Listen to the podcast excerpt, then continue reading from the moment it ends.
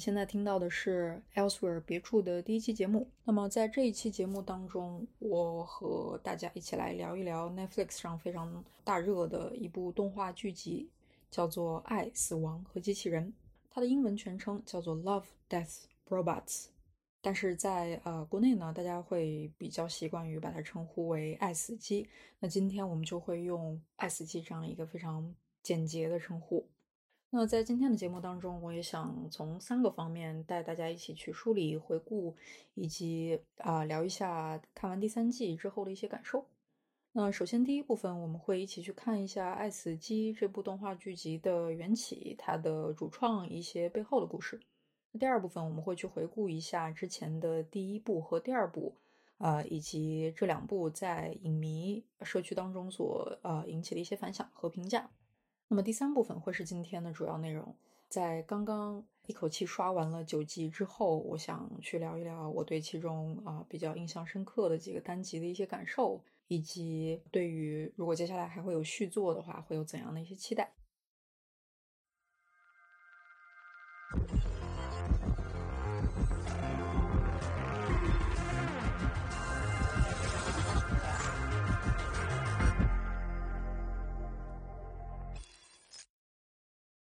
首先呢，这部动画剧集其实是一部成人向的动画剧集。那它的成人向不是体现在它有多么的十八禁，或者说是多么的色情，而是呃，其实只要你看过其中的几集，就会理解它里边其实是没有任何对于是否能在电视上播出，或者是否能面向啊未成年群体或者是儿童群体的这样一个考量的。所以看完之后，你会感叹说，《爱死机》这样的动画剧集是绝对不可能在公共电视台去播放的。这也从侧面上体现了 Netflix 给创作者的创作自由。那么，《爱死机》它背后几个比较重要的人物呢？首先是它的 showrunner，啊，也就是类似于 producer 制作人的这样的一个角色，叫做 Tim Miller，蒂姆·米勒。以及大家都非常熟悉的著名导演 David Fincher 大卫芬奇。那大卫芬奇在国内有多出名，或者说在整个全世界有多出名，就不用我赘述了。随便说几部他的作品，比如说像啊《本杰明·巴顿骑士》，比如说像《搏击俱乐部》啊《社交网络》《七宗罪》，这都是大家能够叫得上名字的他的一些非常出色的作品。那么另外还有。两个共同的制作人分别叫 Joshua Donen 和啊 Jennifer Miller，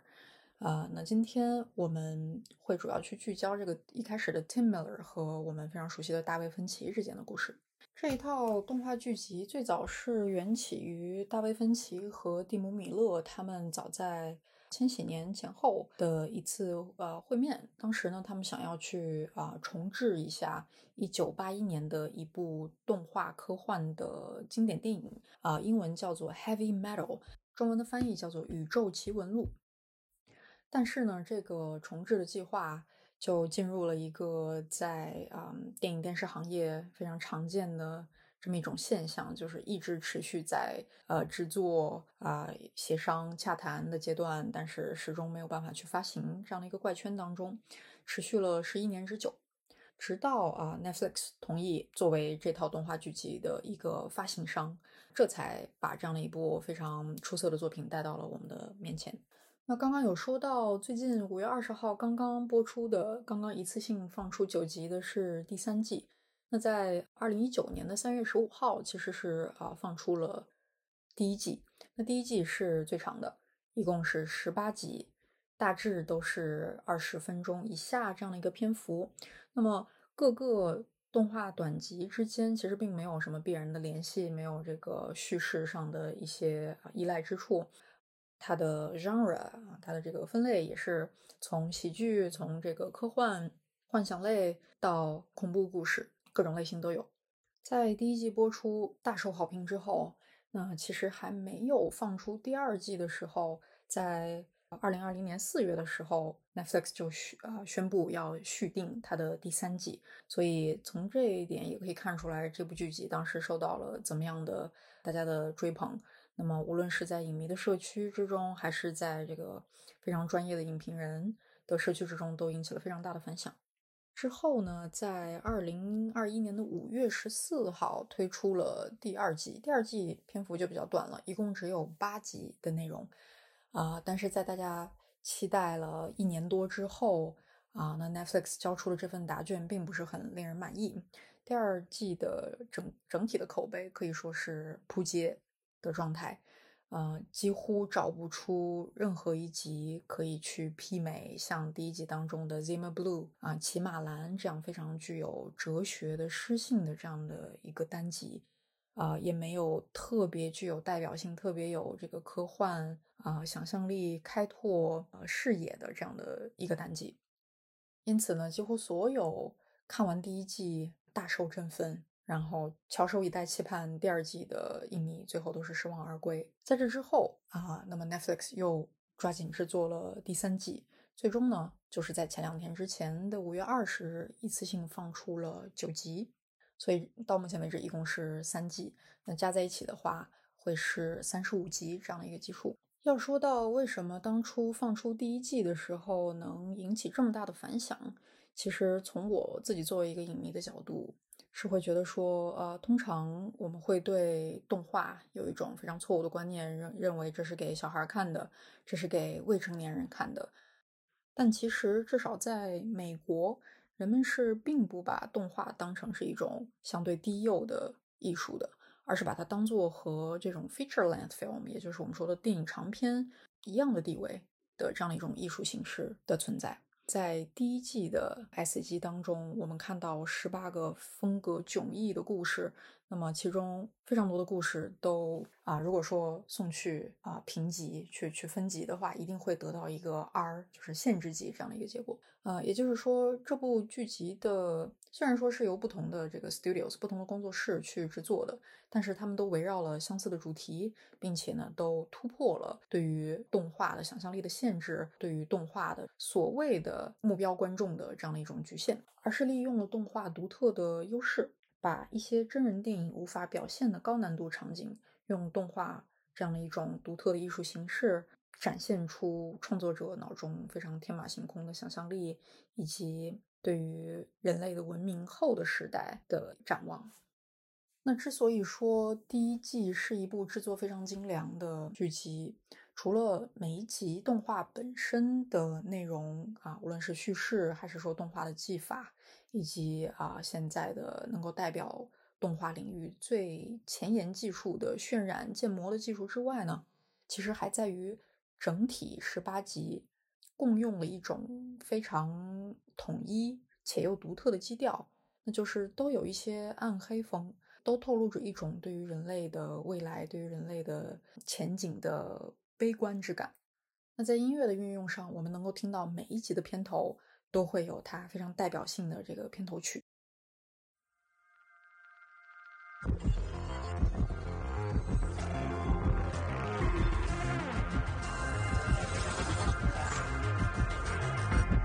那么，只要你听到这样的一段旋律，就立刻能够进入状态。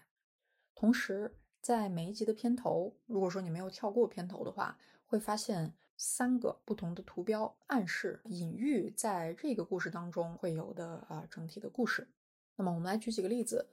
那如果你还有印象，第一季的第三集《目击者》的 Witness 的话，它的大致情节是说，在香港的一个蜗居的公寓里，一名男子杀死了一个女子。那这时候他抬头一看呢，对面的饭店里面有和刚被他杀掉的死者长得一模一样的女子，目睹了这一起凶案。那这时候他肯定要去追逐这位女子。等到他追到了这个女子，这时候女子不得已拿枪击毙了他。这时候女子抬头看，看到对面的店里面有一个和他刚刚击毙的男子相貌相同的男子，目睹了这样的一起凶案。所以，只是听刚刚这段讲述，你就会发现，啊，这是其实是一个啊非常诡异的循环故事。那回到刚刚说的每一集片头的这样的三个图标。像刚才的这一集目击者，他的三个图标，首先第一个是一个嘴去吃自己的尾巴的蛇，这肯定是一个表示循环、表示无限的一种常用的符号。第二个图标是一个有点像外星人又有点像骷髅的这么一个表情。那在这个单集当中，就是去暗示死亡。以及第三个图标是一个眼睛。这一集的单集的名称叫做《目击者》。同时，通过刚才的讲述，你也能够回忆起来，这一集其实不断的会有一个凝视以及目击这样的一个关键词出现。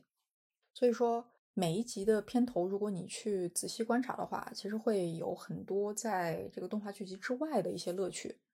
就像是一场解谜游戏，就像是一场侦探游戏。那么你看到片头的三个图标，会去猜想这一集的故事是怎么样的，以及在看的过程当中会不断的回忆刚才看到的图标，恍然大悟啊，原来是这样。其实好的作品都难逃改编扑街的厄运。如果说你是一个平时喜欢看电影或者看剧集的影迷、剧迷的话，你可以去想想看，有没有什么电影或剧集它的改编或者说它的第二部是超越了原作的。这样的例子其实非常的少。那在中国的话，我们知道金庸很多的武侠剧都被不断的翻拍，不断的有新的作品产生。但是其实很难有真正的翻拍能够超越最早可能八十年代左右香港一些最初的改编版本。那在英语世界里比较有名的例子就是《黑镜》。在第一部《黑镜》放出时，它给大家的那种新鲜感，那种对于科技的反讽以及一种黑色的幽默，都让大家觉得非常的惊艳。但是从第二季开始，一直到现在出道的第五季，其实可以说。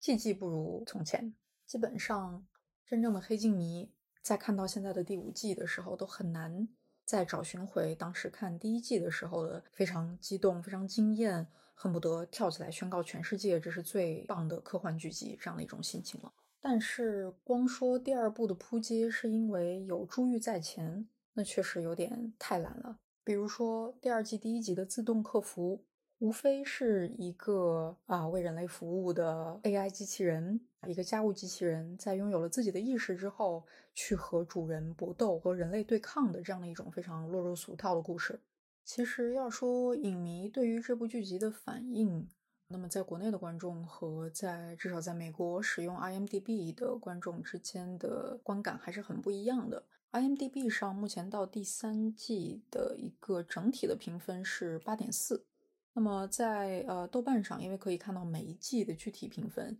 第一季的评分高达九点二，第二季就是刚才说的扑街的结果六点八，而第三季是八点六，到目前为止是八点六。其实，在呃 IMDB 上，第二季的评分并没有像在豆瓣上这么的惨淡。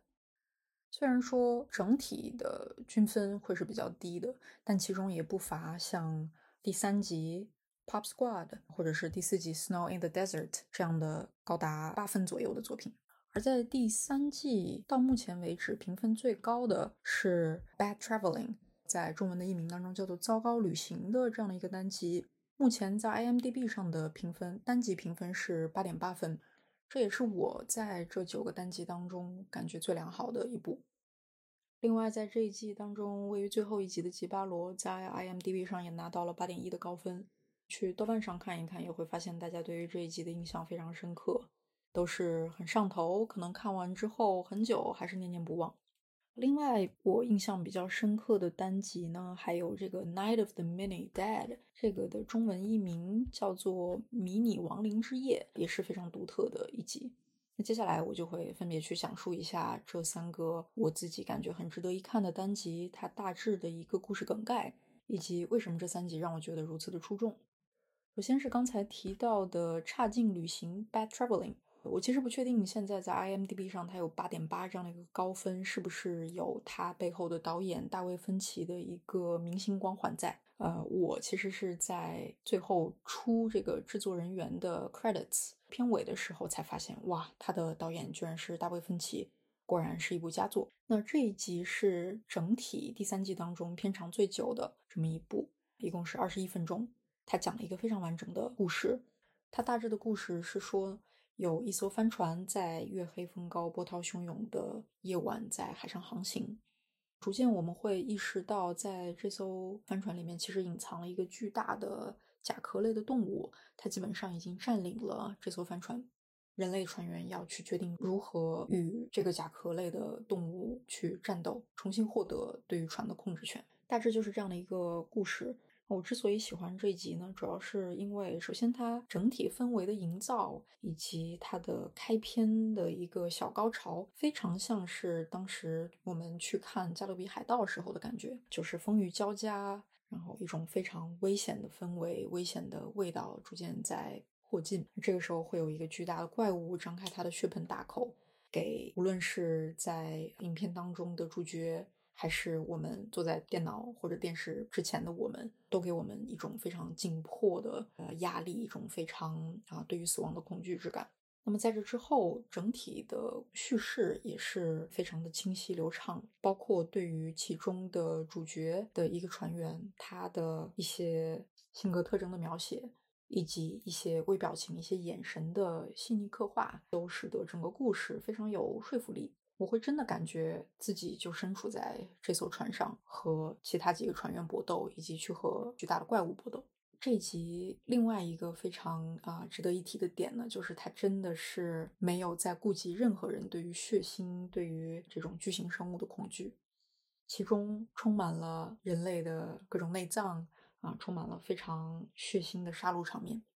但是如果说你因为啊害怕血腥的杀戮场面就错过了这一集的话，确实是非常的可惜的。我自己其实就是一个对血腥场面非常接受不能的这样的一个人，但是依然觉得这一部非常值得推荐。那另外一集我印象比较深刻的是刚才说到的第四集《迷你亡灵之夜》（Night of the Mini Dead）。这一部非常独特的点，倒不是说它的叙事，或者说它整个的故事情节是怎样，而是它整体采用了一种微缩景观的呈现方式。你会感觉到屏幕上的屏幕的这个四周有一种半透明的效果。大致呢，就是人类又进入了一个被僵尸所占领的这种后启示录时代。其实我们对于僵尸的题材已经不陌生了，但是这绝对是一个最可爱的僵尸故事。那在其中，你会领略到微缩景观动画的魅力，你会体会到一个只有七分钟的，在整部剧集当中最短的一个单集，你会感受到一个只有七分钟，在整部剧集当中最短的偏长的这么一集，是如何讲述了一个完整的故事，如何展现了一场全球的僵尸瘟疫，以及如何毁灭了我们的世界。看到最后，相信你一定会会心一笑的。那另外一集就是最后被大家吹上天的吉巴罗，这一集其实是整部剧集当中我觉得寓意最深的一集。虽然说它寓意深，倒不是说它故事讲述的有多么的隐晦，而是它其实反映了一定的社会问题。它当中有非常多的隐喻。它大致的故事呢，是一名骑士和他的其他的一些士兵来到了波多黎各附近的河流。那么在这里，他遇到了一名女妖。这名女妖。见到了侵略者、入侵者来袭，就通过怒吼让这些掠夺者发狂。这位骑士一开始是听不到的，所以说这位骑士却幸存了下来。但是接下来故事急转直下，这位骑士其实只是想要掠夺女巫身上的各种金银珠宝。这个故事之所以独特，是因为它其中有着非常多的隐喻。首先，在其中比较明显的是一个女性对于男性的报复。那么这一点其实可以从女性主义的角度去解读。那这其中的男性对于女性是一种侵入者的态度，他想从这个女性身上去掠夺她所拥有的财富、美貌，但是最终却得到了反噬，被女性复仇。同时，我们也可以把它看作是一种对于侵略殖民的隐喻。因为其实相当于入侵者去侵占了原住民的领地，并且掠夺了他们的财产，但是最终却被杀光，却被自己的贪婪置于死地的这样的一个故事。除了以上讲到的三个单集，其实第三集《机器的脉动》（The Very Pulse of the Machine） 也是。我很喜欢的一个单集，这一集其实评分并不算高，但是主要因为它的画风是一种非常鲜艳明亮的漫画书的这种手绘的质感，因此和其他几集这种三 D 渲染的，然后非常拟真的啊画风就形成了一种非常鲜明的对比。所以这一集，且不说它的故事怎样，那么也许在画风这里就会能够吸引到一些人，同时又会排除掉另一些人。以及第七集梅森的老鼠也是一个非常可爱的，有一点点迪士尼动画电影画风的这样的一集。当然，这一集的战斗场面也是十分的血腥，要看的话一定要做好心理准备。随着第三季挽回了一些爱死机的口碑，以及重振了 S 级的粉丝对于这部动画剧集的一些信心和期待，啊，我们也得到了一个消息，就是 Netflix 已经确认了第四季将会制作和发行。那么对于第四季，我个人的期待呢，是希望首先能够扩充一下它的集数，因为八九集实在是不够看。想起当时。连续看完十八集的非常舒爽、非常酣畅淋漓的感觉啊，那么后两季其实加起来也不过十七集而已，确实是有点不够看。另外呢，就是希望能多有一些不同的画风，而不是全都是这种非常三 A 游戏大作的啊拟真的质感的动画，而是会有更丰富的风格，比如说一些手绘的风格，比如说一些啊简笔画。粘土动画或者是定格动画，那在这一集当中，刚才说到的这个类似于漫画书的手绘风格的这一集，啊，机器的脉动以及啊迷你亡灵之夜这样的一个微缩动画，这两集其实是我认为在这一集当中非常好的尝试，啊，拓宽了这部剧集对于动画的风格的探索，以及向作为观众的我们展示了动画的各种各样的可能性。那在第四集当中，我当然是希望能够看到各种各样的风格，满足一些我们这种对于啊二 D 的手绘风格有着执念的影迷的期待吧。今天的节目里其实并没有太多的剧透，呃，主要是想带大家来一起纵观一下目前已经出的呃三部，以及如果你没有看第三季的话，我其实并不想给你剧透。如果说你听了我刚才的啊介绍和推荐，对第三季的其中几集产生了一定的兴趣的话，事不宜迟，看起来吧。如果说你看完第三季有什么感想想要分享的话，欢迎留下你的评论，留下你的想法和我交流。感谢你的收听和陪伴，我是 Elsewhere 别处，我们下集见。有一个趣事想要跟大家分享，就是《吉巴罗》这一集的导演 Alberto Melgo。其实也是第一季的第三集，刚才提到的《目击者》这一集的导演。如果说你去搜一下他的照片的话，你肯定会被惊艳的。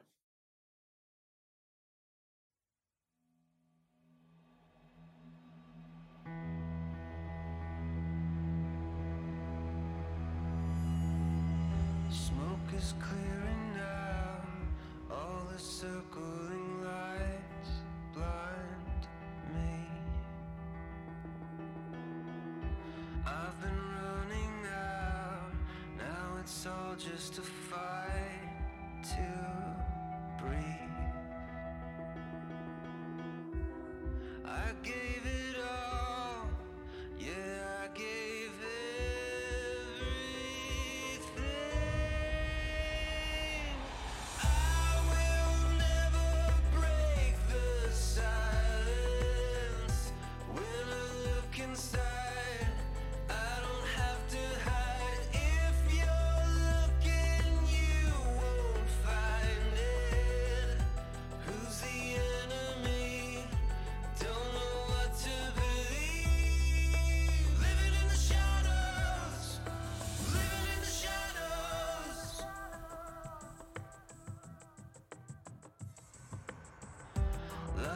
breaking through